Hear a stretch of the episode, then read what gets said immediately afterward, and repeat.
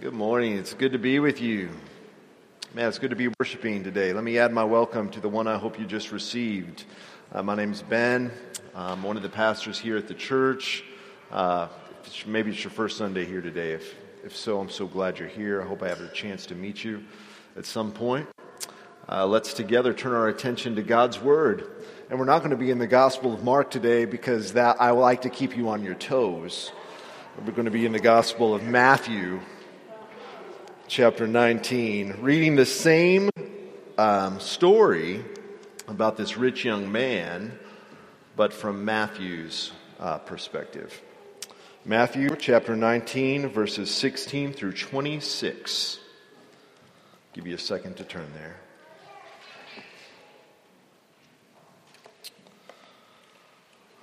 All right, this is God's Word. And behold, a man came up to him, saying, Teacher, what good deed must I do to have eternal life? And Jesus said to him, Why do you ask me about what is good? There is only one who is good. If you would enter life, keep the commandments. And he said to him, which ones? And Jesus said, You shall not murder. You shall not commit adultery. You shall not steal. You shall not bear false witness. Honor your father and mother, and you shall love your neighbor as yourself. The young man said to him, All these I have kept. What do I still lack? And Jesus said to him, If you would be perfect, go, sell what you possess, and give to the poor, and you will have treasure in heaven. And come, follow me. When the young man heard this, he went away sorrowful, for he had great possessions. And Jesus said to his disciples, Truly I say to you, only with difficulty will a rich person enter the kingdom of heaven. Again, I tell you, it's easier for a camel to go through the eye of a needle than for a rich person to enter the kingdom of God. When the disciples heard this, they were greatly astonished, saying, Well, who then can be saved? But Jesus looked at them and said, with man, this is impossible. But with God, all things are possible. This is the word of the Lord. Thanks be to God. Let me pray for us. Gracious Heavenly Father, I pray that today, as you invite us to come and follow you and to sell what we have and to buy treasure that will never spoil or fade, that we would not walk away sad, uh, but that we would take you up on your offer to give more of ourselves away to you for your kingdom. I pray that that would be the case in Jesus' name. Amen. Well, we've spent the spring talking about what it means to be a disciple of Jesus. And we've been talking about it as this pathway. And we've been focusing our sermon text around these seven teachings of Jesus that we say make up the pathway of discipleship. And last week we ended our, our series. But this week I wanted to say that the path doesn't end. Like maybe we thought we reached our destination, that we were at the end, that we are now disciples of Jesus. Uh, but the way of the disciple, um, Jesus is always calling us deeper.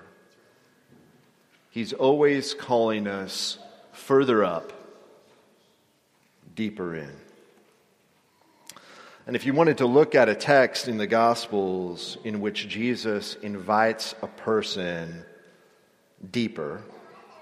It would be, you'd be hard pressed to find a more explicit example than the invitation that we find in Matthew here to this rich young man. And one of the things that I've been praying about this week as we've come to this text is that we'd see it with fresh eyes. You can be too familiar with a text, and you can miss its punchline as a result.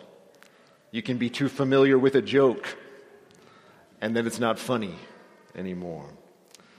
Um, we tend to miss the point of this text because we know that the man is rich and we know he's going to turn down Jesus' offer. But we don't learn either of those things until the end of the text. At the beginning, it just says, a man came up to Jesus. And because we know the punchline, we stop identifying with this individual who comes to Jesus with, with I think, a sincere and honest question. Uh, this story is told in all three of the synoptic gospels, and in Luke and Mark, they tend to focus on how far this man has to go. But Matthew seems to want us to pay attention to fa- how far he has already come. He is a person already following God, interested in the kingdom of God. He has a little bit of God and a lot of worldly comforts. And he's feeling empty. His pursuit of God has got him thinking there might be more to life with God. So he comes to Jesus curious. He says, I think there's more. What am I missing? What do I lack? And in that way, I think he stands for all of us who have a little bit of God and a lot of worldly comfort, which I think is a lot of us. I think he stands in the place of all of us who, in the deep parts of our soul, ask, Is this all that there is? Isn't there more to life and living? Isn't there something deeper that I can give my life to? Isn't there more to the kingdom of God. I mean, are you familiar with that quiet, loving, nagging sense that there's more and that God is not done with you? We shouldn't vilify this young man because his questions are our questions. And his journey is our journey. And the invitation that he receives from Jesus is extended graciously today to every single one of us. The question is, how will we respond? So let's walk through the text together, shall we, my friends? And let's see what we find. Let's start at the beginning. It's a good place to start. Verse 16.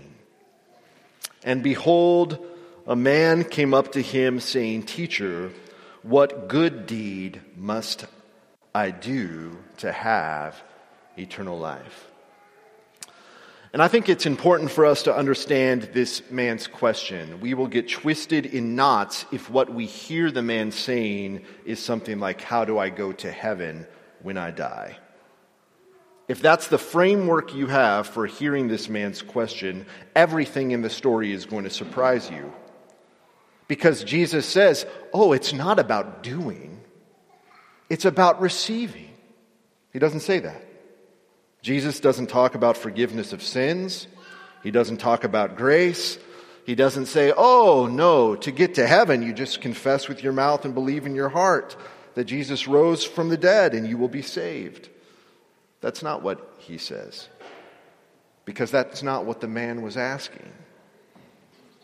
Um, he simply wouldn't have had these categories. Certainly, in asking about eternal life, he was, at least to some degree, asking to be a part of God's future. that future day when God would act finally and decisively in the world to make all things right, all things new, when God acted and was finally in charge of the whole place. Uh, but this man would also have a category for a life lived in the present that would be commensurate with that future. So, eternal life, or in the scriptures, literally, life of the age to come, or the life of the kingdom of heaven, was something that wasn't just coming in the future, but it was something that Jesus was offering people now. Not just a future world in which God was in charge, but a life in the present where God could begin his reign now. A life where God was in charge. Eternal life, the life of the kingdom, life of the age to come. What must I do to have eternal life? What good thing must I do? And Jesus answers that question. And the first thing he does is he corrects a misconception. And I'll try to bring it through, uh, bring out his point through emphasis. Jesus says, Why do you ask me about what is good? There is only one who is good. You get that? Jesus changes the man's focus from what to who that the pathway to going deeper with God does not begin with a good plan, but with the goodness of God Himself. In other words, deepening in your discipleship is not about finding the right technique or book or podcast or plan, but a beautiful life flows from having been with a beautiful God. A life of depth comes from knowing and being known by a God who is the source of all goodness and who wants to be in relationship with you. Cherishing God. Do you think that that's where obedience starts with cherishing God? It reminded me of a story. One of my favorite saints is Henri Nouwen, and he tells a story about interacting with one of his favorite saints, Mother Teresa. There's a lot of spiritual, these are spiritual heavyweights talking with one another about life. Oh, to be a fly on the wall. And uh, he asked her for wisdom. How, do you, how did you get the life that you had, Mother Teresa? And her answer was this She said, I spend one hour every morning adoring the Lord. Period. One hour every morning just cherishing God for His goodness, for His beauty for His character. That's something that you can do to deepen in your discipleship. That's where it starts. Not with a good plan, but with a good God. Now, there is stuff to do, but our doing flows from being known by this God. And so, Jesus doesn't want us to get the cart before the horse. But then we go to the cart. and he says, if you would enter life, keep the commandments. And he mentions there five of the Ten Commandments and also the second of the Great Commandments. And we'll get back to why he mentions the ones that he does, but notice that these commands all have to do with loving people. That if you want to walk in the way of life and have a life where God is in charge, if you want to get let in on the ground floor, you start with loving people. You begin with neighbor love. This is entry level discipleship. You got to start somewhere. And when it comes with to Jesus, you start with love, loving people. But then listen to the man's response in verse 20. The young man said to him, All these I have kept.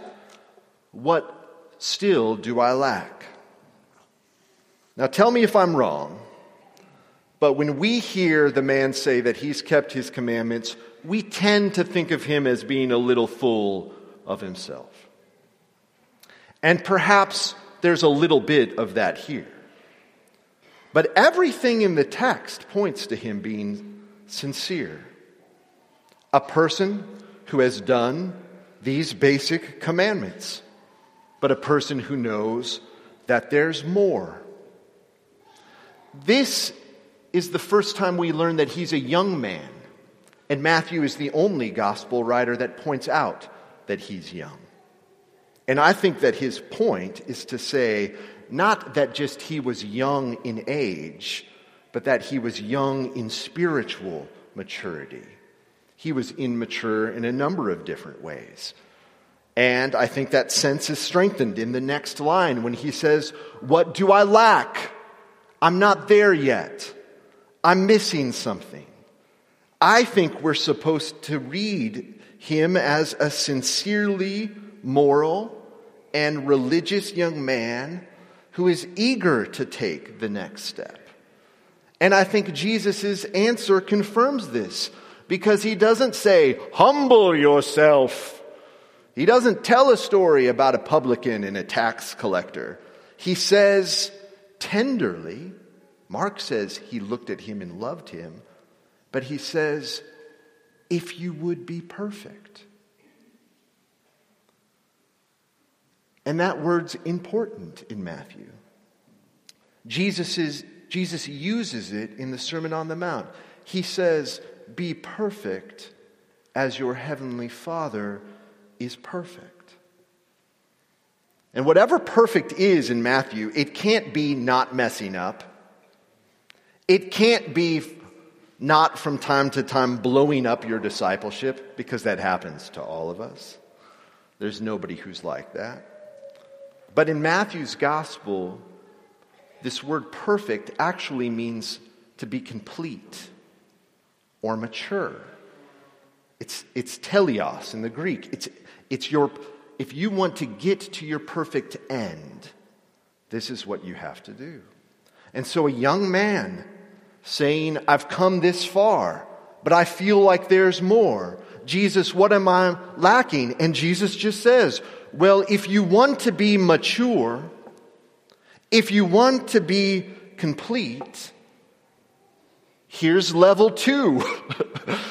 here's next level discipleship. And he tells him three things sell, give, and follow. Sell, give, and follow. First, sell. He says, Go sell what you possess. Now, that makes us nervous. Uh, but we need to know that that wasn't a universal command.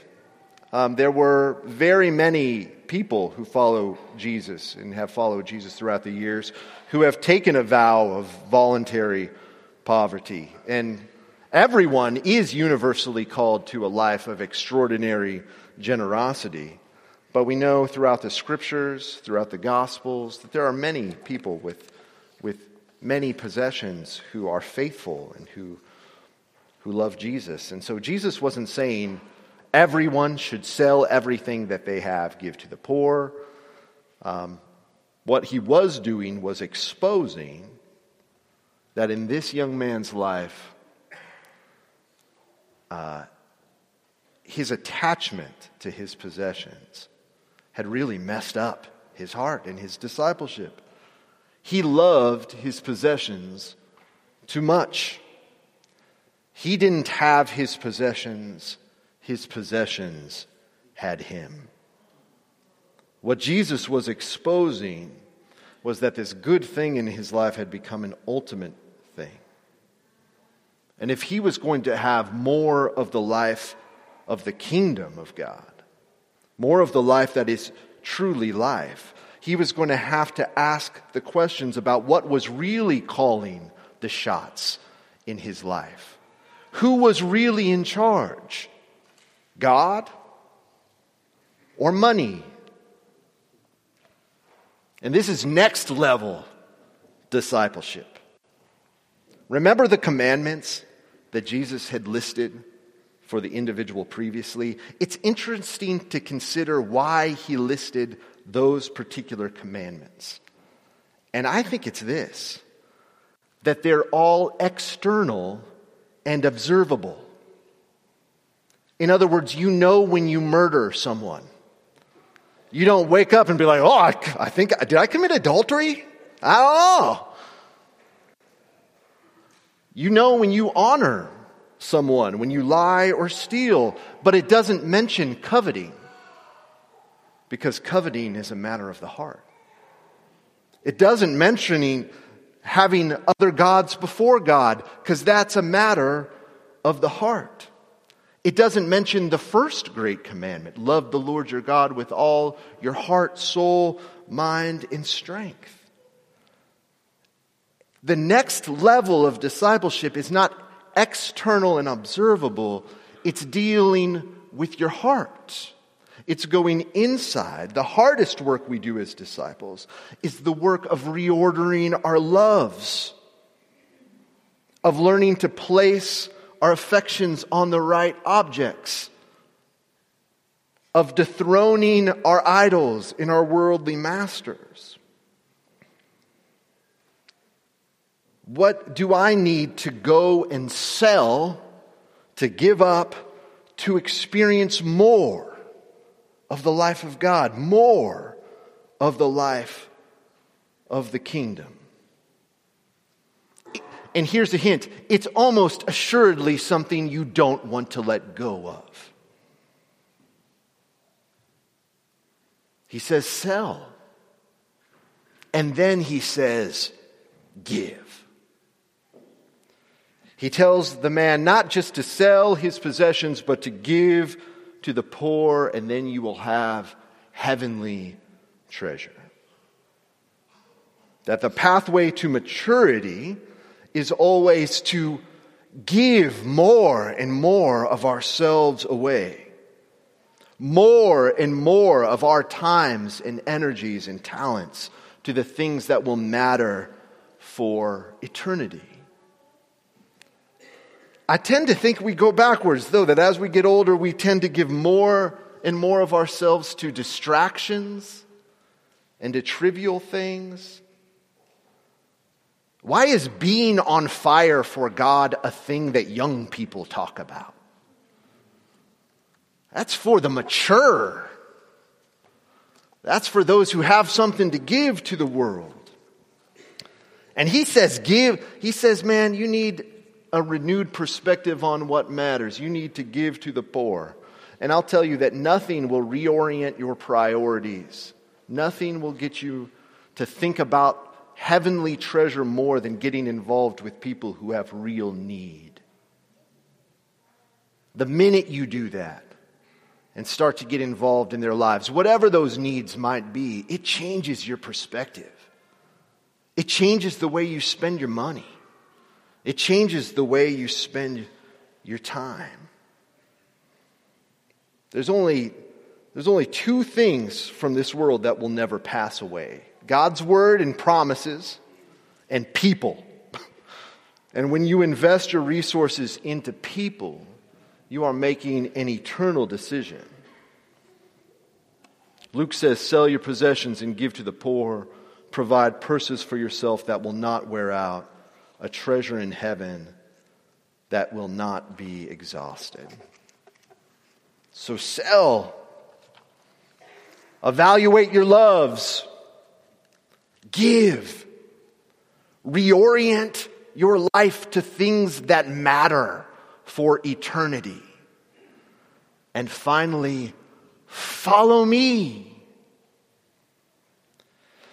It's just a reminder that when we're called to mature, our standard isn't like our, we don't put our life against a list of commandments.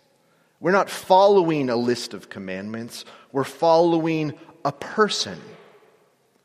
And our standard is Jesus himself.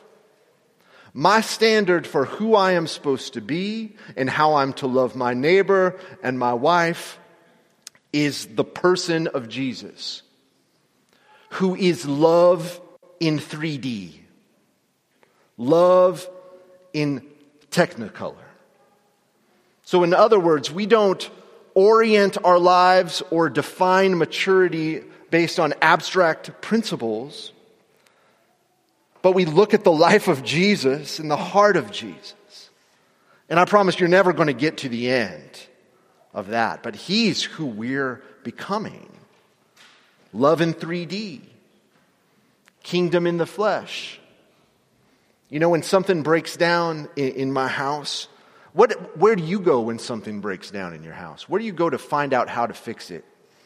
YouTube. YouTube, every single time. I could go to a book about how to fix the rotor thingy on my car, but I'll never understand it. But there's some guy in Michigan who has my car and who, in the kindness of his own heart, has filmed himself fixing the exact thing that I need to fix. And only through watching YouTube have I ever fixed anything.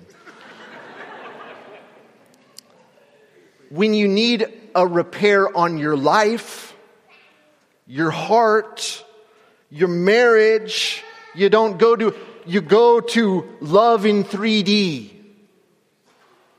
You go to Jesus. We don't judge maturity on abstract principles, but on the, per, the beauty of the person of Christ. And so this man asks, What do I lack? And Jesus says, If you would be perfect, sell, give, follow. And of course, we're very familiar with the young man's response. He went away sorrowful. And notice away, he went, notice this, he went away sad, not bad. He wasn't ready yet to sell. He chose instead to live with the inner ache that he came to Jesus with in the first place. He chose to live with that sense that there's more to life than the life he's living. And that is a sad choice, isn't it? I think we make that same choice all the time. We've grown comfortable living with that lingering sense that there is more to God and more to life.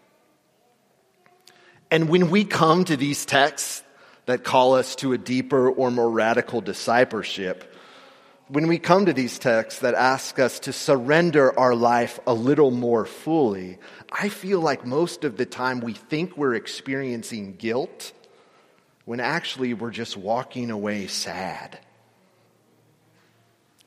But here's the thing God is a God of second chances and third chances, 13th chances, 40th chances, 100 chances. And He comes to us again and again. And today He asks, Do you want to become perfect? Why not become all flame. Do you know that story about why not become all flame? Let me tell you this story.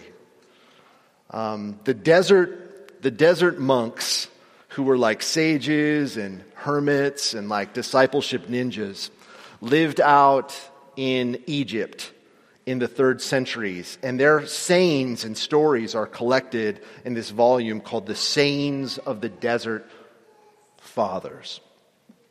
And there's this famous story that's told in these sayings that just might be a homily on this passage. I'll read it to you. Abba Lot, so this is Father Lot, and he's coming to Father Joseph, his mentor. Father Lot came to see Father Joseph and said, Father, accordingly as I am able, I keep my little rule, so my, my Christian disciplines, and my little fast, my prayer, meditation, and contemplative silence. And accordingly as I am able, I strive to cleanse my heart of bad thoughts. What more should I do? And the elder rose up, and in his reply, he stretched out his hands to heaven, and his fingers became like ten lamps of fire. And he said, Why not become all flame? I doubt that happened, but it's a cool story. And that almost perfectly describes the young man before Jesus. In essence, he's saying, Jesus, I've given up some stuff for God. I'm following him, but I feel like there's something missing. What more should I do? And Jesus' answer is simple and direct. You've given me some, give me the rest. Why not become all flame? You know, usually we invite Jesus into our lives because there's something that our soul needs. We need help with. There's something in our life that needs fixed. And uh, so he's like, a, you know, he's like a plumber of the soul that we let into our house to fix up a clog. Uh, and then we end up liking him. So we're like, how about you stay in the guest room? How about you rent for a while? And then we rent him some space, and sooner or later, he says, I think I want to buy some space in your house of your soul. And when I was thinking about that image, I thought about a poem that, that uses this imagery and captures this brilliantly, both in our, the terms of our resistance to handing over more of our life to God and of God's infinite patience in dealing with us. The poem is called Covenant, and I want to share it with you now, if I can. The father knocks at my door, seeking a home for his son. Rent is cheap, I say. I don't want to rent. I want to buy, says God. I'm not sure I want to sell. But you might come in and look around. I think I will, says God. I might let you have a room or two. I like it, says God. I'll take two. You might decide to give me more someday. I can wait, says God. I'd like to give you more, but it's a bit difficult. I need some space for me. I know, says God, but I'll wait. I like what I see. Hmm, maybe I can let you have another room. I really don't need that much. Thanks, says God. I'll take it. I like what I see. I'd like to give you the whole house, but I'm not sure. Think on it, says God. I wouldn't put you out. Your house would be mine, and my son would live in it. You'd have more space than you'd ever have before. I don't understand at all. I know, says God, but I can't tell you about that. You'll have to discover it for yourself. And that can only happen if you let Him have the whole house. A bit risky. I say, Yes, says God, but try me. I'm not sure. I'll let you know. I can wait, says God. I like what I see. God is very patient with us. Is he not? And today he stands the, at the door and knocks again, asking for more of our lives. And if we open the door and we say, Lord, what am I missing? I imagine that his answer will be very similar to what he said to the young man. You need to sell, give, and follow.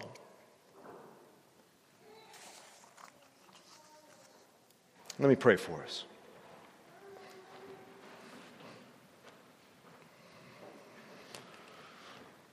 Gracious Heavenly Father,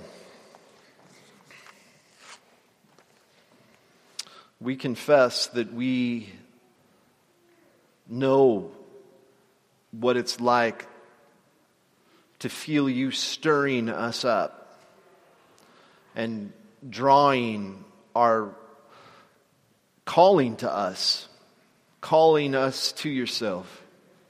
We know what it's like to have that feeling of emptiness, of saying, man, there's more to life than what, than the life I'm living.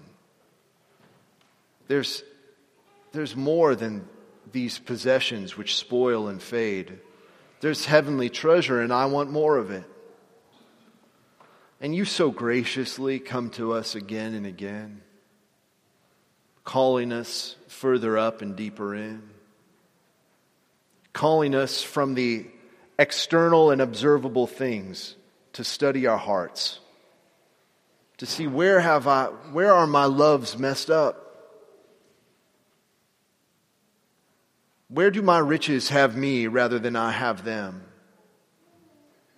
What are, what's the power or the, what's the relationship or the job or whatever that has too much power in my life and that's stealing my joy?